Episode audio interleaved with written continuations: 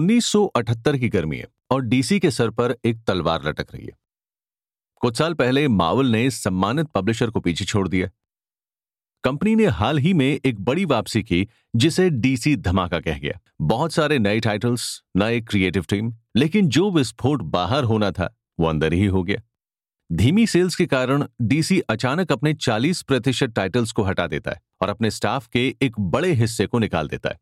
Office के ऊपर काले बादल छा गए। लेकिन एक उम्मीद है, और ये काफ़ी अलग तरह से आती है, सुपरमैन की एक बड़े बजट की मोशन पिक्चर। डीसी के ऑफ़िस के आसपास सालों फिल्म्स की अफवाहें घूमती रहीं। इतनी सारी झूठी शुरुआत और प्रोडक्शन में देरी हुई थी। कई स्टाफ मेंबर्स को शक है कि शायद ये हो ही नहीं पाए।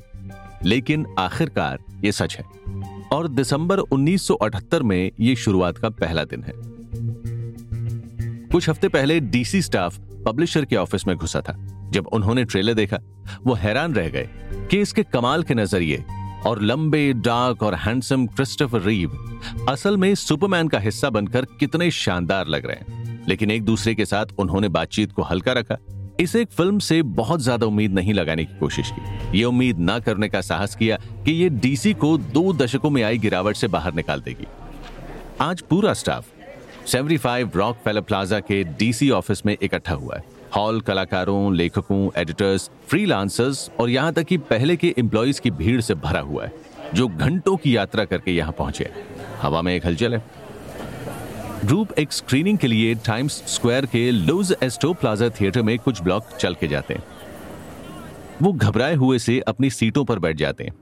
रोशनी कम हो जाती है और भीड़ में सन्नाटा पसर जाता है। ज़्यादातर लोग जानते हैं कि अगले 143 मिनट कितने खास हैं।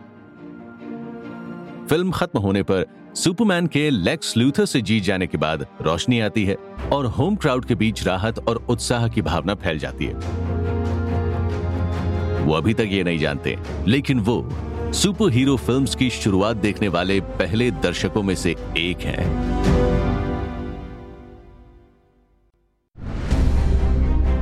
वनरी से मैं हूँ संदीप आर्या।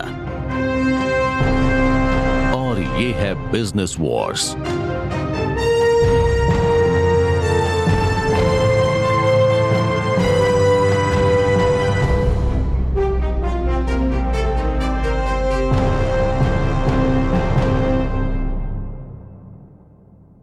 अगर आप इन दिनों मावल और डीसी के फैंस हैं तो उम्मीद है कि आपने कॉमिक बुक्स कभी भी पढ़ी नहीं होंगी। आप शायद इन सुपर हीरोज को दुनिया भर की मूवी स्क्रीन पर उनके मेगा बजट रोमांच में देखते हैं। अपनी गोद में सात डॉलर का पॉपकॉर्न और पाँच डॉलर का सोडा लेकर। पिछले एपिसोड में हमने देखा कि कैसे मावल ने 1960 के दशक में एक विस्फोट पैदा कर दिया। 1972 में अपने लंबे समय के प्रतिद्वंदी डीसी को पछाड़ के सेल्स में आगे निकल गया। मावल अपने रोमांचक नए कैरेक्टर्स और नए नज़रिए से कहानी कहने के बल पे आगे बढ़ा और वहीं डीसी लड़खड़ा गया। लेकिन जल्द ही यह साफ़ हो जाएगा कि जिस न्यूज़ स्टैंड के लिए ये दोनों दशकों से दुश्मनी निभाते आ रहे हैं, वो तो बस मामूली रकम है। असली पैसा तो मोशन पिक्चर्स में है। आप एपिसोड पाँच को सुन रहे हैं, the big screen heroes, DC और मार्वल। दोनों की स्थापना करने वालों ने यह समझ लिया कि फ़िल्मों और टेलीविज़न में उनके कैरेक्टर्स की क्या अहमियत है। कंपनियों के शुरुआती सालों में दोनों ने हॉलीवुड को अपने सुपर हीरोज में दिलचस्पी पैदा करने की कोशिश की। कभी कभी कामयाबी भी मिली। 1940 के दशक की शुरुआत में डीसी के सुपरमैन का एक रेडियो शो और एक आर्ट डेको स्टाइल वाला कार्टून था। हवाई जहाज़ से भी तेज, रेल इंजन से ज़्यादा ताकतवर, गोलियाँ जिसे भेद नहीं सकती। ऊपर आसमान में देखो, ये एक पक्षी है, ये एक विमान है, ये सुपरमैन है। कई बार थोड़ी नाकामयाबी के साथ। मावल का कैप्टन अमेरिका 1944 के एक बी मूवी स्टूडियो के एक घटिया से सीरियल में दिखाई दिया। स्टूडियो का नाम रिपल्सिव पिक्चर्स था और सुपर हीरो प्रोजेक्ट भी कुछ सालों तक ही छुटपुट रूप से दिखाई दिए, लेकिन उनमें एक खास चीज़ की कमी थी, सम्मान। पुराने जमाने में कॉमिक बुक्स के विशुद्ध रूप से बच्चों और बौद्धिक रूप से अपरिपक्व वयस्कों का इलाका माना जाता था। वो कार्टून या कैंपी विंक विंक टेलीविज़न के लिए अच्छे थे। 1966 की बैटमैन टीवी सीरीज़ की तरह। ये आइडिया कि कॉमिक बुक के कैरेक्टर्स को टीवी या सिल्वर स्क्रीन पर गंभीरता से लिया जा सकता है, इस बात को सुनने के लिए कोई भी तैयार नहीं था।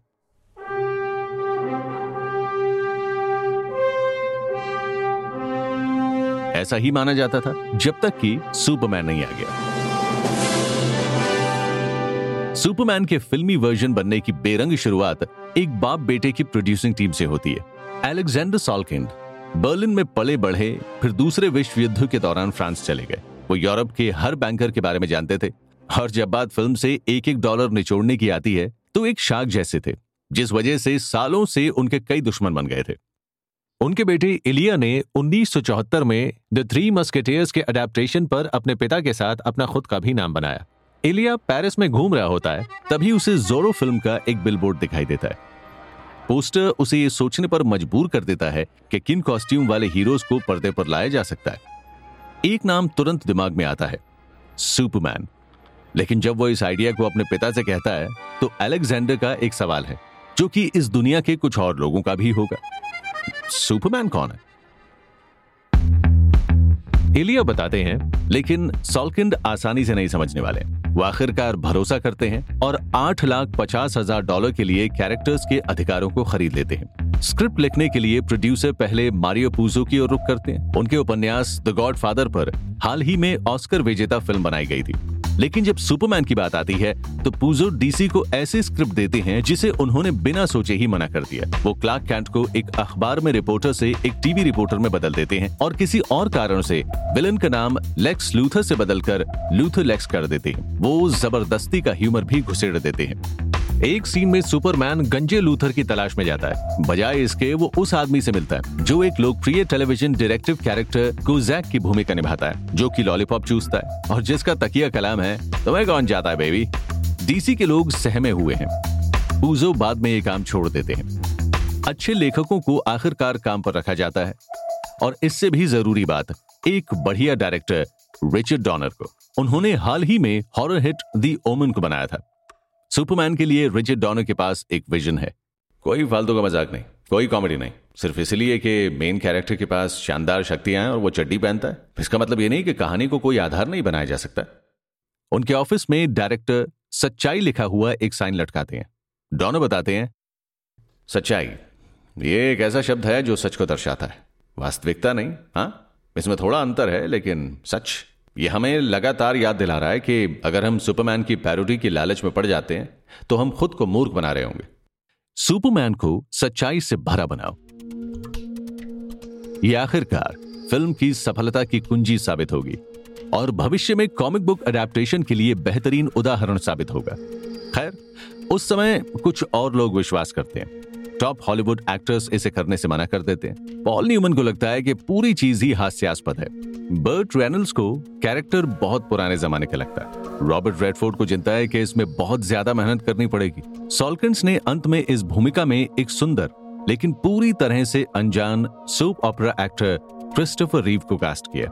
वो उसे दो लाख पचास हज़ार डॉलर की मामूली रकम देते हैं। एक ही सीन में सुपरमैन को जन्म देने वाले पिता ज़ोर एल की भूमिका निभाने के लिए लगभग चार मिलियन लेने वाले मर्लिन ब्रैंडो की तुलना में ये रकम बहुत ही कम है।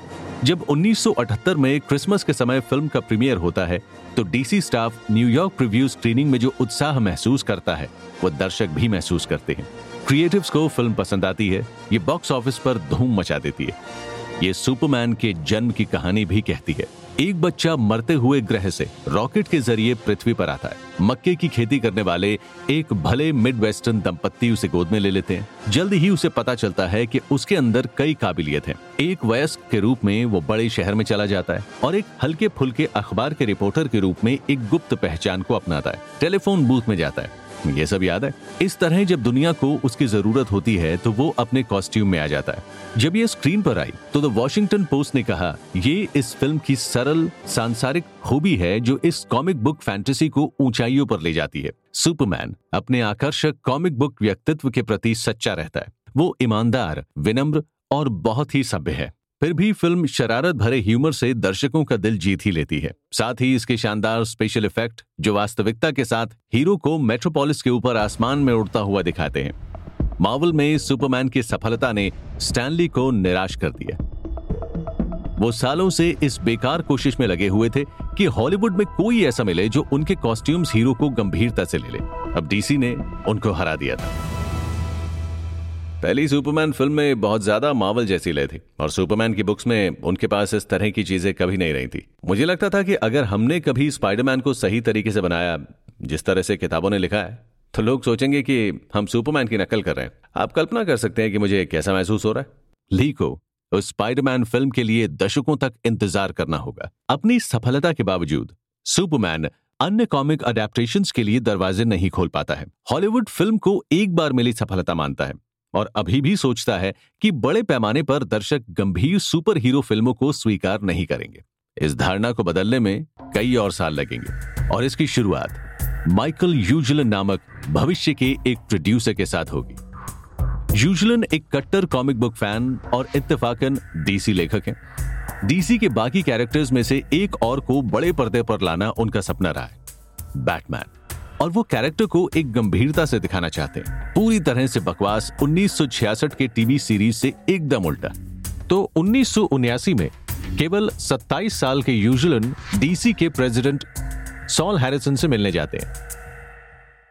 तो मैं बैटमैन के अधिकार खरीदना चाहता हूँ। मैं एक डार्क और गंभीर वर्जन बनाना चाहता हूँ, जो पूरी दुनिया को दिखाए कि वो भाव जैब भैम जैसा टीवी का मजाकी आदमी नहीं है। देखो माइकल प्लीज़ ऐसा मत करो। मैं तुम्हें अपने पैसे गवाते नहीं देखना चाहता हूँ।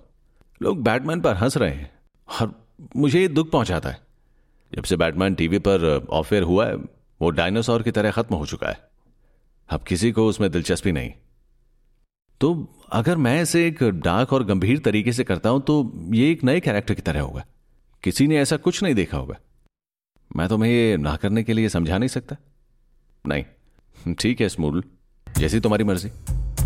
यूजलन और उसके एक साथी ने बैटमैन के अधिकार हासिल कर लिए, तीन अक्टूबर उन्नीस को। वो चारों ओर फ़िल्म के लिए पैसे जुटाने को घूमते और सालों तक हर हॉलीवुड स्टूडियो में अपने चेहरे पर दरवाज़ा बंद होता पाते। स्टूडियो के प्रतिष्ठित लोगों को कॉमिक बुक के इन हीरोज का आकर्षण समझ में नहीं आया। एक बेखबर एग्जीक्यूटिव फ़िल्म को इसलिए मना करता है क्योंकि लिटिल ऑफन एनी का हालिया अडेप्टेशन फ्लॉप हो गया था। जब यूजलन ने पूछा कि बैटमैन के साथ इसका क्या लेना देना है तो एग्जीक्यूटिव जवाब देता है, वो दोनों मजाकिया चीज़ें ही तो है। बैटमैन के स्क्रीन पर आने में एक दशक का समय लगेगा। उन्नीस की फ़िल्म माइकल कीटन, अभिनीत और टिम बर्टन का डायरेक्शन यूजलन के मकसद को पूरा करती है। ये बैटमैन और उसकी डार्क नाइट रूट्स की ओर लौटता है। फ़िल्म हिट है और बैटमैन का एक अधिक डार्क वर्जन तैयार करती है, जो दशकों तक स्क्रीन पर फलता फूलता रहेगा। 1960 के दशक की टीवी सीरीज़ का मजाकिया बैटमैन, बस एक याद है। उन्नीस सौ नवासी के बैटमैन ने बॉक्स ऑफ़िस रिकॉर्ड तोड़ दिया लेकिन जो चीज़ स्टूडियोज का ज़्यादा ध्यान आकर्षित करती है वो ये कि वो इनके नाम के माल की बिक्री से लाखों की कमाई करते हैं ये वास्तव में फ़िल्मों में सुपर हीरो की कीमत को लेकर उनकी आँखें खोल देता है Batman, like wow. hey, Joker,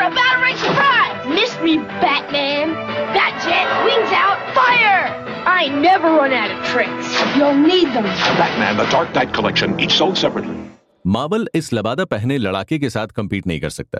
इसने अपने कैरेक्टर्स का लाइसेंस अक्सर डी लिस्टेड स्टूडियोज को दिया है, जो इनकी कीमत बहुत कम लगाते हैं। इसका नतीजा स्टैनली के लिए शर्मनाक है, जो हमेशा मावल के सबसे ज़्यादा प्रचार करने वाले व्यक्ति रहे। वो 1980 में न्यूयॉर्क से लॉस एंजलिस चले जाते हैं खास तौर पर हॉलीवुड के लिए। लेकिन सालों बाद वो निराश रहते हैं कि बहुत कम मावल प्रोजेक्ट्स को स्क्रीन पर आने का मौका मिलता है। और वो भी उस चीज़ को पकड़ने में नाकाम रहते हैं जो ब्रांड को बाकियों से अलग बनाती है। मार्वल का सबसे हाई प्रोफ़ाइल अडेप्टेशन 1986 का हार्वर्ड द डक है, जो एक बात करती डक के बारे में कॉमेडी है। ये एक ऐसा बम साबित हुआ जो स्टूडियोज के एग्जीक्यूटिव के बीच एक मुक्केबाजी की नौबत ले आता है कि दोष किसे दिया जाए। लेकिन ली, स्पाइडरमैन फ़िल्म पर हो रहे धीमे काम की वजह से ज़्यादा परेशान है, जिसे वो ना जाने कब से बनाने की कोशिश कर रहे हैं। उन्नीस में पब्लिकली बोलते हुए उनका ये कहना है स्पाइडरमैन फ़िल्म आपकी जानकारी में सबसे लंबे समय तक चलने वाली आपदा रही है।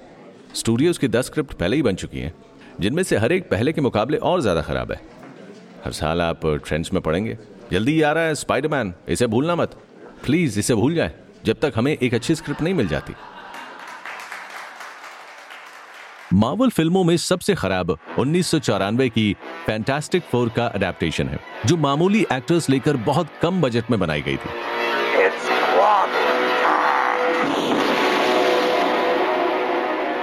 ये इतनी खराब है कि मावल हर कॉपी को खरीदता है और नष्ट कर देता है। और अगर मावल के वफादार सोचते हैं कि हॉलीवुड में जो हो रहा है वो बुरा है तो कॉमिक्स पब्लिशिंग में जो हो रहा है, वो इससे कहीं ज़्यादा बुरा है। ये खतरनाक होता है जब कोई नया मालिक ऐसी संपत्ति लेता है जिसके बारे में वो बहुत कम जानता है। लेकिन जब भी वो प्रोडक्ट को तिरस्कार के अलावा कुछ नहीं महसूस करता तो ये कंपनी को पतन के कगार पर धकेल सकता है।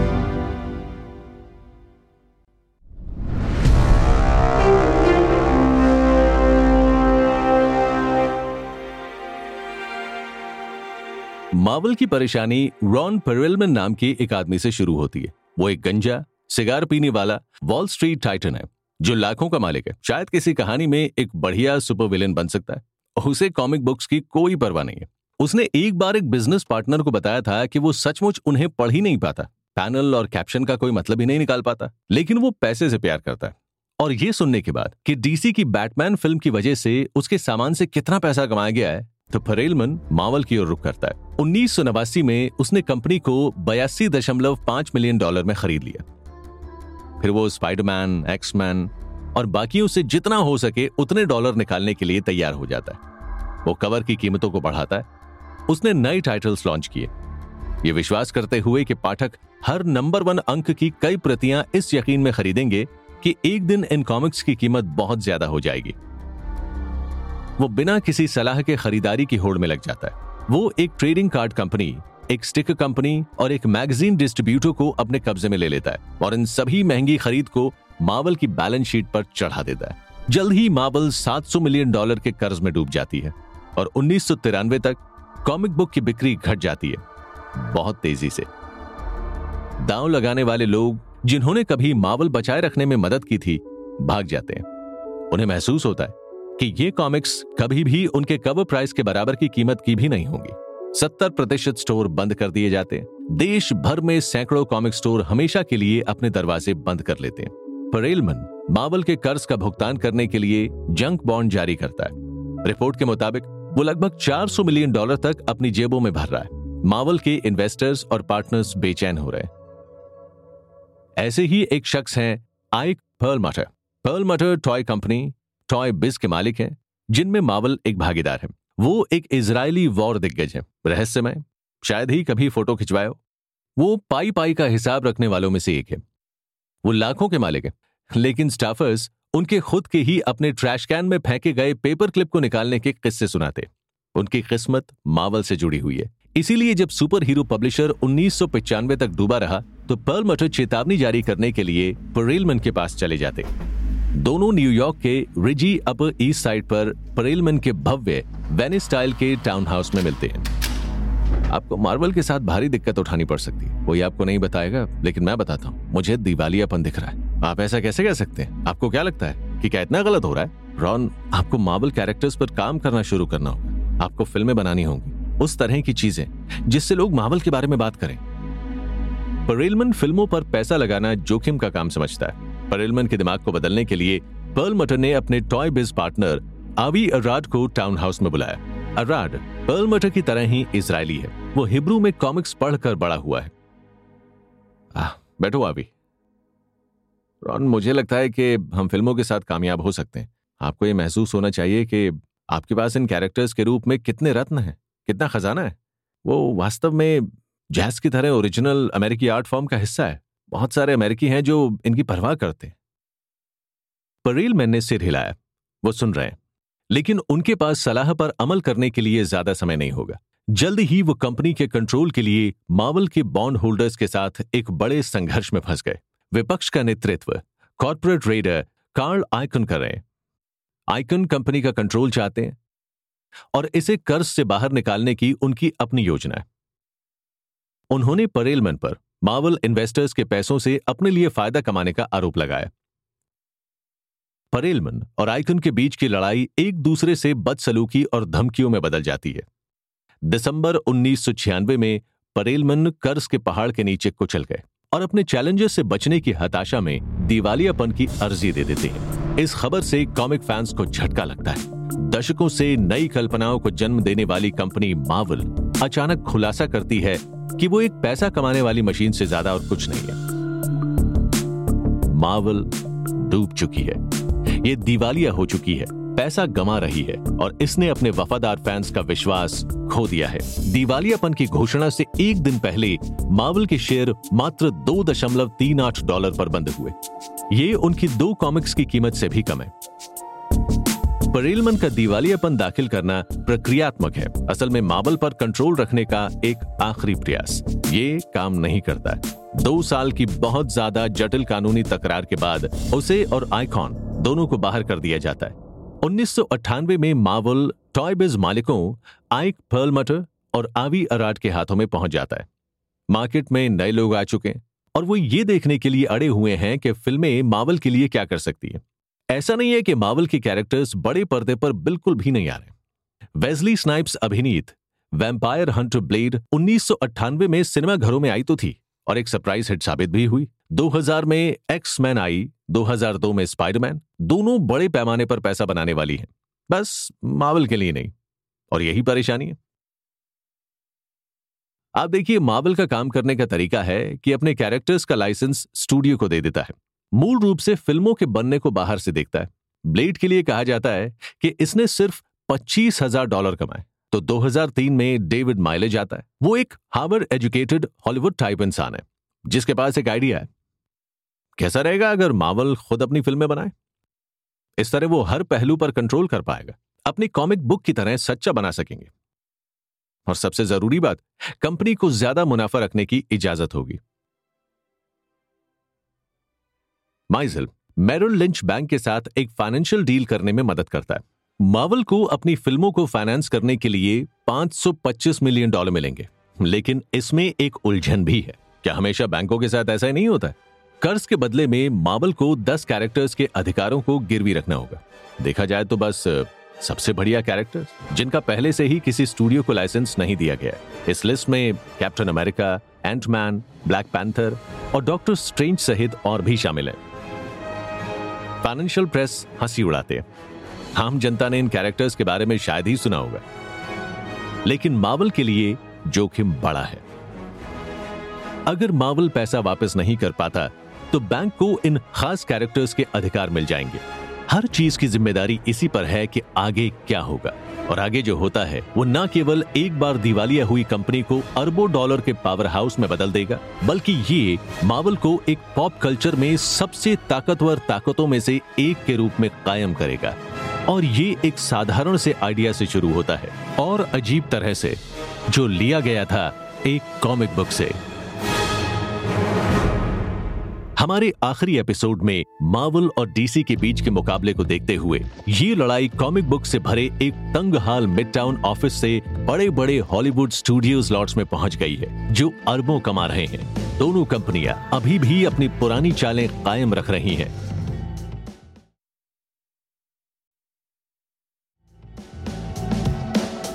मुझे उम्मीद है कि आपको बिज़नेस वॉज़ का ये एपिसोड पसंद आया होगा। आपके द्वारा सुनी जा रही बातचीत के बारे में एक ज़रूरी नोट हम ठीक से नहीं कह सकते कि क्या कहा गया था, लेकिन ये बातचीत हमारे बेस्ट रिसर्च पर आधारित है।